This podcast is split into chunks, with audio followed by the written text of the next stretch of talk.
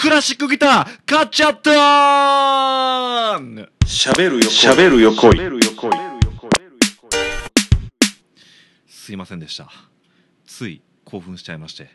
え、まあ、そんなわけでですねサードアルバムのレコーディングというか、まあ、その録音作業が、まあ、全部終わりまして今発売に向けていろいろまあ、準備をしている最中ですけどひとまずまあその僕の録音という重大な作業が終わったんで、まあ、一息つくというよりかはまあなんすかね言い方はよくないですけど、まあ、次の僕のステップに向けてスタートをもう早速切りたいなと思っていてですねもうかれこれ2年前からクラシックギターに挑戦したいクラシックギターをやりたい、まあ、クラシックギターが買いたいという話をしていましたが、まあ、ようやくですね、まあ、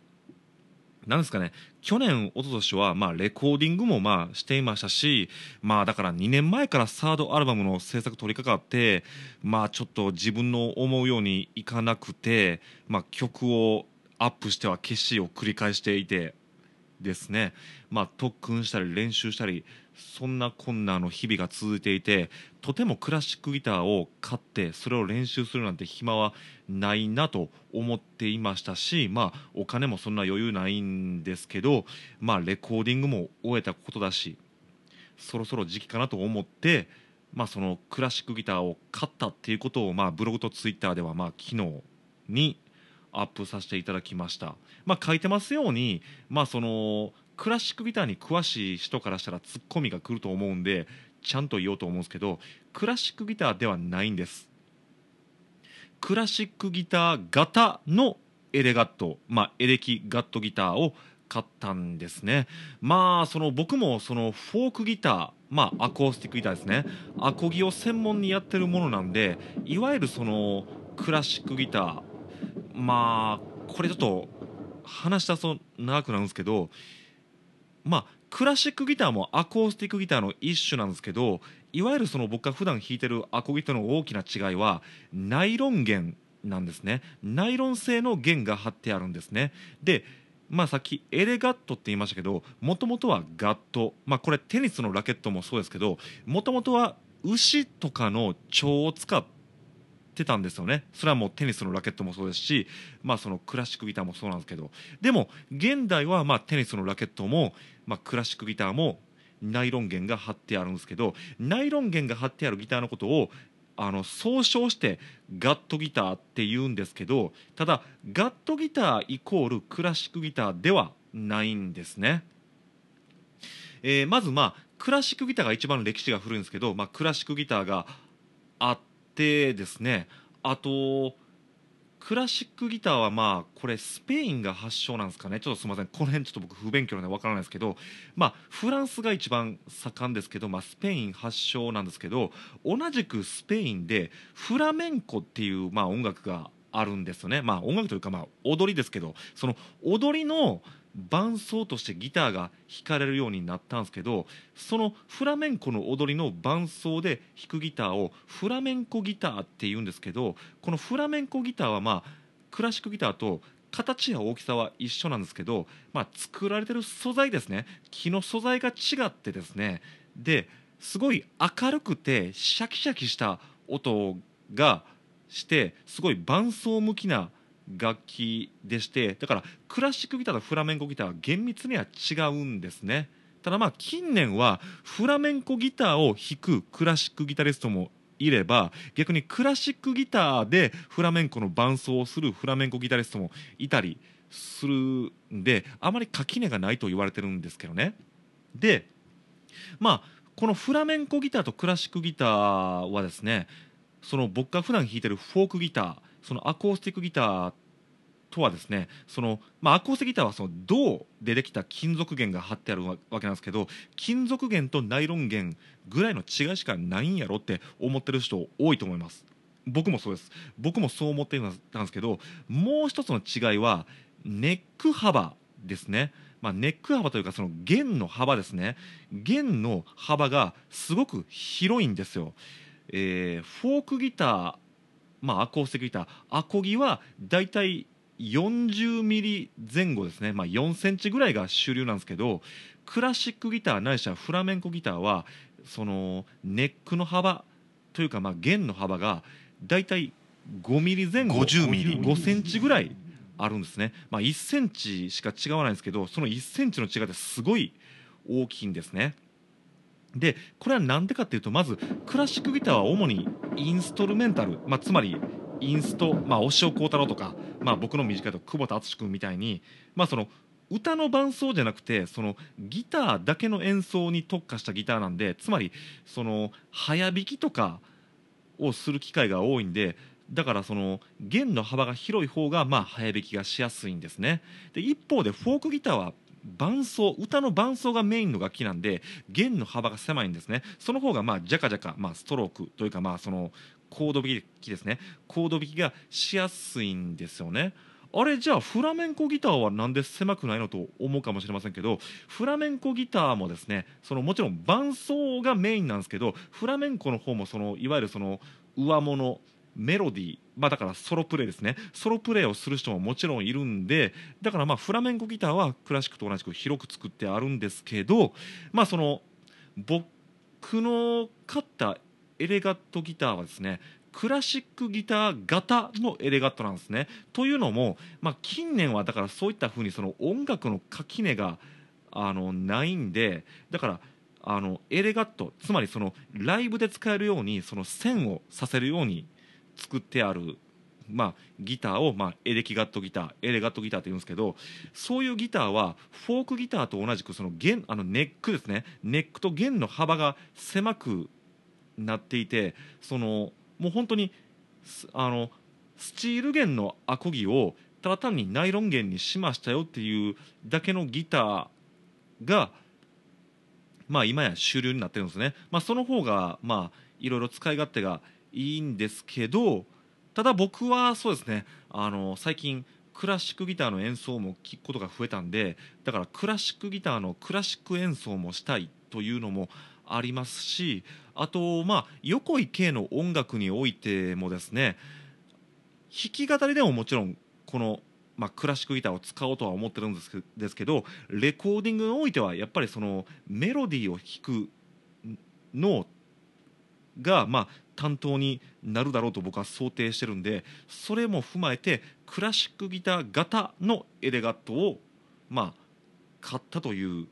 あのまあこれギターやってへんからギターやってない人からするとどうでもいい話かもしれませんけどだから限りなくクラシックギターに近いエレキガットギターにしましたよというまあ報告ですね。まあよっぽどギター好きじゃないとちょっとこの話面白くないと思いますけど。まあそんな感じでして。でまあブログやツイッターに写真載っけてますけど茶色いギターを買ったんですね。でこの茶色いってのは単にそういう色に塗ってあるだけでしょと思うかもしれませんけどそうじゃないんですよ。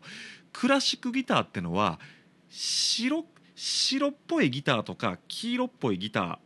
があるんですね、まあ、こっちの方がどっちかというと主流なんですけどそれは松でできた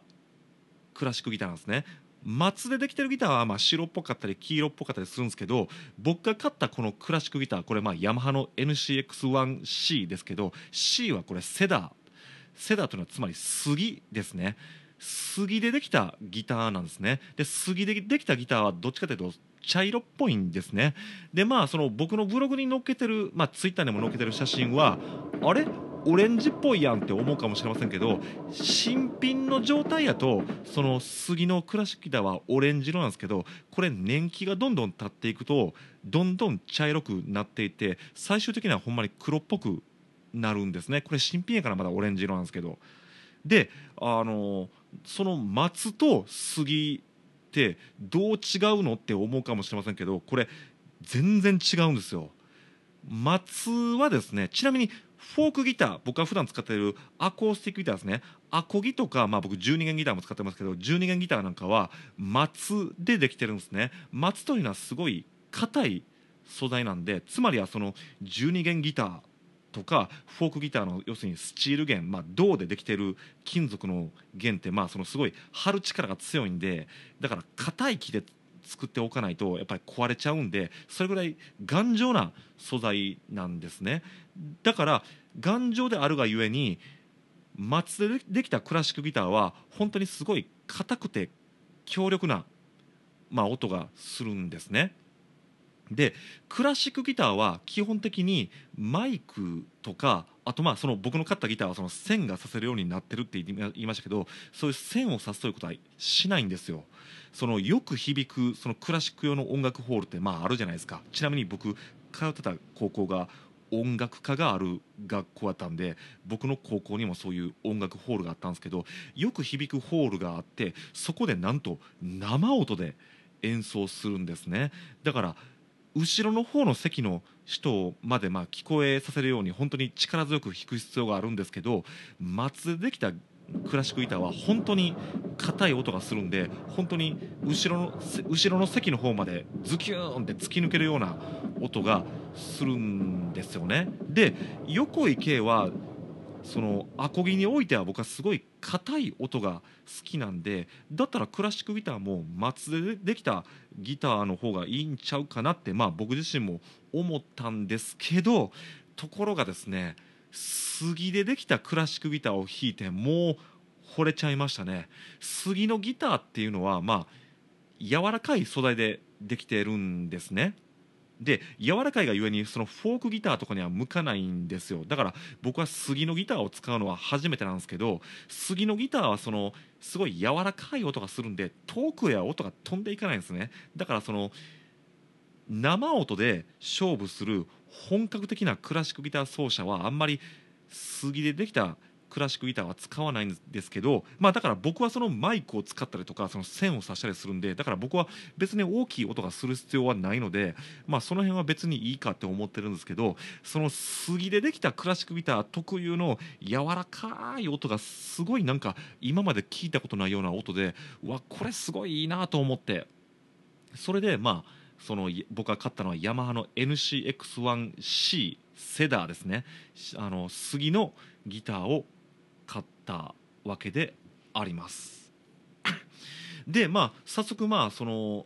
届いたわけでいろいろ弾いてるんですけどまあこれはその特にアコースティックギターとかをやってる人だったら分かると思うんですけど生ギターというのはどうしても新品の時って全然ならないんですよね。全然いい音がしないんですけどまあ昨日本当に一日中弾いてたんですけど本当に一日中弾いてて一日の終わりぐらいから急にいい音がしだしたんですよねだからまあ本当に弾きがいがあるんですが、まあ、まだまだ本領発揮してないような感じだったんですよね。というのも僕その楽器屋さんにいろいろ巡っていろんなクラシックギターを試奏して、まあ、その結果、まあ、このヤマハの NCX1 にしたんですけどあのー、まあまあその音がまだまだ良くないというのもありますしあと僕その早速弾いてみたいクラシックの曲があるんでその譜面も買っちゃって 今クラシックの練習もしてるんですけど全然弾けないんですよ。クラシックの方も全然弾けないですしあと横井圭の曲でこのクラシックギターを使って弾き語りをしてみたい曲もあってそれも弾いてみたんですけど全然まだうまくけないです。なので本当はですねこのしゃべる声で早速そのクラシックギターを持ってそのポロンポロンって弾きながら配信しようと思ってあ配信というかまあその録音しようと思ったんですけどちょっとそれにはまだ至らないのでもうちょい練習して上手くなったらまあいずれまあ喋る横井まあ10分も横井かもしくはそのまあラジオトークの配信でちょっと弾いてみようかなと思います。まあそうですね。僕その12弦ギターを3年前に始めましたが、まあ、12弦ギターは今のところそのレコーディングにおける、まあ、そのリードギターでリードギターであったりとか、まあ、オブリガード合いの手ですね。合いの手として使っていますが、まあ、僕このクラシックギターもレコーディングにおいては、まあ、リードプレイというか、まあ、早弾きとかまあ、アルペジオとか、まあ、そういうのに使おうと思ってるんですけどただ僕はその当初の予定では12弦ギターが弾き語りのサブギターになると僕は思っていたんですね、まあ、12弦ギターで弾き語り弾き語りしてる人も世の中には世の中にはたくさんいるんで。けどまあ12弦ギターまあまあその去年とかとか3年前のワンマンライブでも12弦ギターで弾き語りはしましたけどまあその横井圭の曲においてはちょっと弾き語りにはあんまり向いてへんなと思ったんですけどこのクラシックギターは本当に弾き語りでも十分使えるなという、まあ、実感をですね昨日一日中一日中弾いて得たんでそのうちまあラジオトークのその弾き語り配信でも使うと思いますし、まあ、もちろんワンマンライブでも使うと思いますがなんならもうこのクラシックギターだけでその30分のその普段のブッキングライブに出てやろうかなとかそんなことも考えている最近です。まあそんな感じですけどただまあまだまだクラシックギターの特徴というかそんなんをまだ全然得ていない感じなんで、まあ、またその新しい発見があったというか、まあ、上手になったらまたクラシックギターについてを語ろうと思いますしあの喋る横でも弾いてみようと思います。大切なものは大切なままでいい。帰ってこい戻ってこい帰ってこい。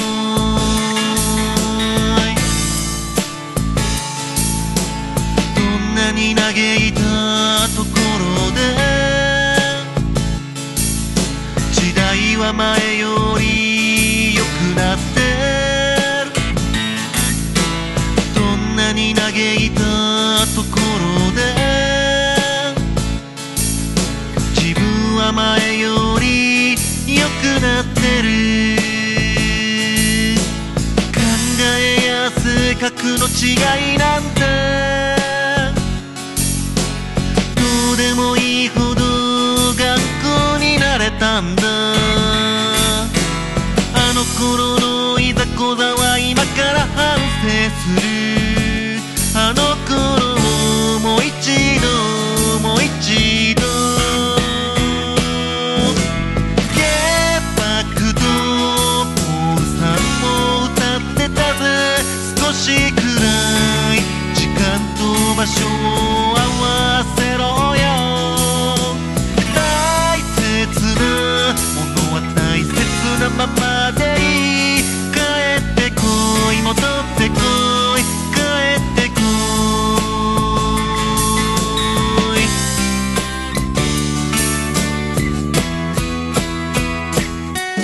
喋るよ喋るよ恋。えー横井圭は予備のギターを持たない主義でございまして今ギター3本持っていますけど、まあ普段弾き語りで使っているフォークギター、まあ、アコギですね、まあ、高峰のエレアコと12弦ギターそして今買ったこのクラシックギターの合計3本を持っているわけでございましてまあそのいわゆるその生ギターですよエレキギターじゃなしに、まあ、そのこの生ギターですねアコースティックギターというのは弾かないと音がどんどん悪くなっていくのでだから僕は予備を持たずに常に現役のギターしか持たないということですけど、まあ、それでもまあもう今3本持っているわけですけど、まあ、このクラシックギターを買ったことによってですね一番へそを曲げているのは多分12弦ギターやと思うんですよね。おいおい俺の立場どうなんねんって 思ってると思うんですけど。まあまあ12弦ギターはですね12弦ギターにしか出せない音があるんでもちろんこのギターも大事にしていこうと思うんですけど今かけた曲はですねもう12弦ギターをもうこれ見よがしにフルで 弾いている曲でした。横井圭で「帰ってこい」でした。この曲もサードアルバムに収録予定ですし、まあ、この今かけた音源も、まあ、録音したての音源を流しているわけでありまして、まあ、これ YouTube にもアップしてますけどあのサードアルバム完成時にはですね、まあ、しっかりとその音質調整なんかをかけているんでもっと綺麗な音になってると思うんでぜひサードアルバムの完成を楽しみにしていてください。ではまあ今日残り時間もう少ないですけど、まあ、いつものごとく時事ネタを喋っていこうと思うんですけどまあその横井圭はですねこの2023年はあまり政治ネタですね、まあ、時事ネタはまあ喋りたいんですけど特にその政治的な発言はもう控えておこうかなと思ったんですけどまあその先週やっていたそのラジオトークの弾き語り生配信なんかでついつい熱く語ってしまったんですけど、まあ、ちょっと政治的なネタになっちゃうんですけど、まあ、今その同性婚についてがすごい問題になってるじゃないですか。ちょっとまあ少しネタは古いと思うんですけど、まあ、その LGBTQ の人らに対して、まあ、政治家の先生が、まあ、すごい差別的な発言をしたことがすごい問題になっているわけですけどいやまあこれもおかしな話ですよねその寛容で多様性のある社会を目指すってまあ言うてるわけじゃないですか。いや、ま、それはいいんですよだからそれはいいと思うんですけどじゃあ寛容で多様性のある社会を目指すんだったら別にそのまあ、差別発言はダメですよ。もちろん差別発言はダメですけどその同性婚であるとか、まあ、その LGBTQ の人らに対するその支援をする法律に反対だっていうそういう意見だって別にまあ寛容で多様性のある社会の意見の一つちゃうかなって僕は思いますし、まあ、もちろん差別とかはダメですけどね。あのまあ簡単にまとめますけど僕同性婚についてはまあ僕これはまあ法整備をしてあげんとあかんし、まあ、そういう法律も、まあ、日本も同性婚できるようにそらせなあかんとは思っていますよ。とは思ってるんですけどただその、まあ、今問題になってる政治家の先生の発言も僕それ、まあ、一理一理どころかなんていうかその納得できる部分結構あるんですよもちろんその差別発言はダメですけどただ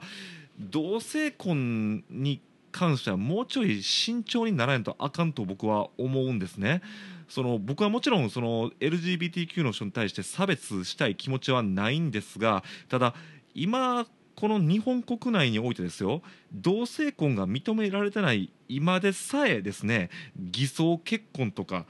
結婚詐欺とかあともっとあの怖い問題でいうとその日本国籍の不法取得なんかが今でさえあのたくさんあるんですよね。で簡単に言えばこの同性婚が認められるようになったらもっとその偽装結婚とか結婚詐欺とかでもっと怖い話だと日本国籍の不法取得が増えると僕は思っていますしまあまあそういうことを政治家の先生がまあ発言されてるわけですよね。だからそこに関しては慎重にならないとあかんのですけど、まあ、ってことを、まあ、政治家の先生が言ってるんですけどそれを何ですか？その差別発言やとかその多様性寛容性がないって批判してますけどちょっとそれとこれとはちょっと問題が別やし別でちょっと議論しんとあかんのんちゃうかなって思うんですよ。だから僕杉田水脈さん、まあ、杉田水脈さんはあのまあ、山口県の議員ですけど確か出身がまあ兵庫県の伊丹やったと思うんですけど杉田水脈さんの言ってることも僕は分かるんですよ。だってあのこれほんまにちょっとちょっと不適切を分かっています？よ不適切と分かって今からちょっと不適切発言しますけどだってそのまあ性同一性障害これはまあ病気ですよ。生まれつきの病気なんでこれはまあその根拠というかまあ医学的なまあ根拠はあるわけですけどでも杉田美桜先生が言うようにゲイとかレズなんてまあ性癖というかこれは要するに言ったもん勝ちですよ。だから別に僕がですよ実は横井圭はゲイです。まあ僕めっちゃ女好きですけどね、まあ、めっちゃ女好きですけど女好きの横井圭が実は僕ゲイでした。だから男の人と結婚しますって言うのなんて簡単というか別にそれは自由なんですよ。個人の自由なんですね。だから僕がですよ今も偽装結婚とか結婚詐欺をする目的で実は僕ゲイでした。だからその新しい法律でその LGBTQ の人支援されるらしいんで僕にお金ください。支援してください。あとまあ偽装結婚させてくださいっていうのも可能になっちゃうんですよね。でそれに関してはちょっと危ないですよってことを、まあ、杉田水脈さんも言ってますしあとそれから何でしたかその最近クビになったその岸田総理の秘書政務官、まあ、いるじゃないですかそのお付きの人。そのお付きの人もクビになりましたけどその人は要するにこういうことを懸念してはるんですよね。だってそんなもんあの性同一性障害はまあこれ歴史としては病気ですけどんちょっとほんまに不適切ですけどゲイとかレズとかバイなんてそんなん自称ですもん。自称って要するに言ったもん勝ちですもん。別に言えば誰だってゲイにレズになれるんですからそでそんな人を法律でねお金支援しようとか同性婚認めようっていうのはちょっと僕それは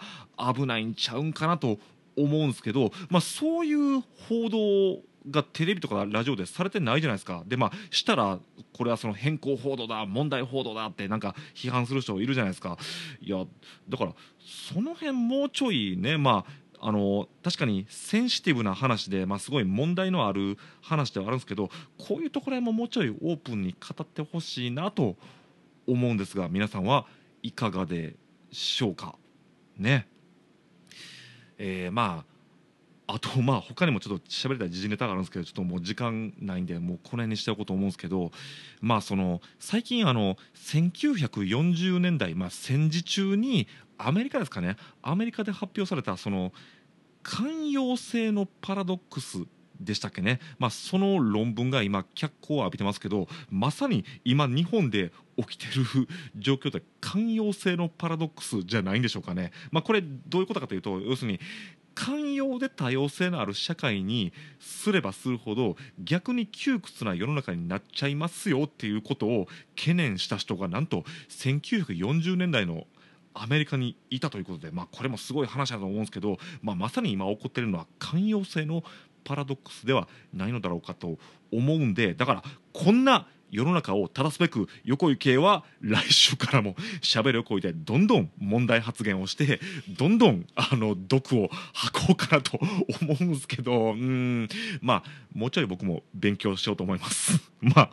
こんなアホな放送でよければぜひまた来週来週もまあ多分更新すると思いますけどまた来週も聞いてください。そんなわけで今週の「しゃべる横井でした。しゃべる横井。しゃべる横